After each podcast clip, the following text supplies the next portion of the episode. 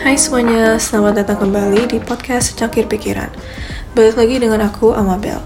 Di episode kali ini, aku akan menceritakan tentang kesan dan pesan yang aku dapatkan selama mengerjakan USP paling terakhir untuk mata pelajaran Bahasa Indonesia, PKN, dan Sejarah.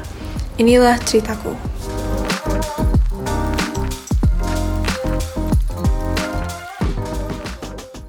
Oke, pertama-tama, isi tugas USP untuk Bahasa Indonesia, PKN, dan Sejarah kali ini itu cuma diminta untuk bikin portofolio di Google Sites. Jadi kita kumpulin semua karya yang kita pernah buat selama semester terakhir ini, lalu juga ada tulis refleksi dan integrasi Alkitab. Nah, sekarang aku mau bahas sedikit tentang beberapa tugas yang buat aku berkesan. Oke, jadi pertama adalah teks kritik sastra.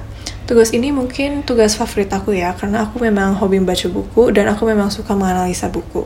Jadi tugas ini buat aku menyenangkan dan berkesan. Terus ada dua esai, yang satu kolaborasi antara BI dan PKN, dan satu lagi kolaborasi antara BI dan sejarah. Oke, sebenarnya aku nggak terlalu suka tulis esai. Uh, aku rasa menulis esai itu agak membosankan. Uh, ya, tulis esai itu penting dan pasti akan sering dipakai, tapi aku lebih suka tulis karya yang ada naratif atau ceritanya. Misalnya tuh yang tugas teks drama. Walaupun aku pertama-tamanya agak bingung mau tulis apa, tapi waktu ngerjain itu kayak nggak bosen dan kerjaannya itu lebih menikmati. Nah, sekarang aku mau bahas tentang infografis.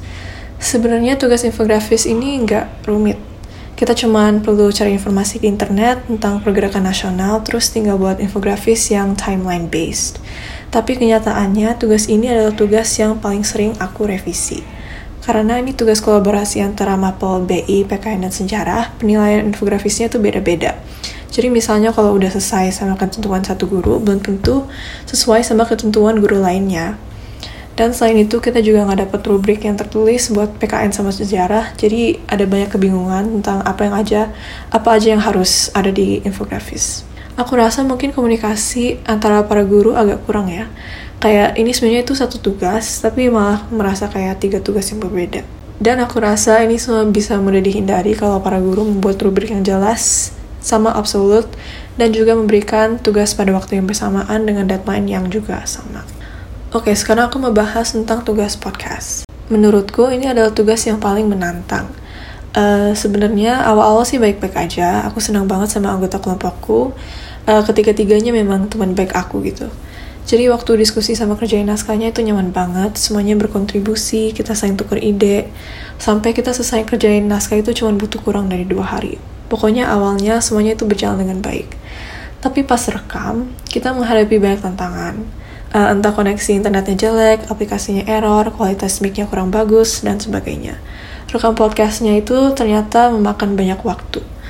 Dan ternyata habis konsultasi sama guru, ada beberapa hal yang harus ditambahin. Jadi kita juga harus rekam ulang lagi.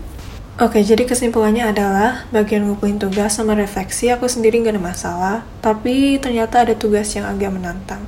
Pesan aku adalah rencanakan tugas kolaborasi yang kayak gini dengan lebih baik, eh, benar-benar berkomunikasi satu sama lain tentang rubrik dan ketentuan, dan pastikan ada instruksi tertulis yang jelas. Eh, menurutku, melakukan semua ini akan lebih banyak hemat waktu.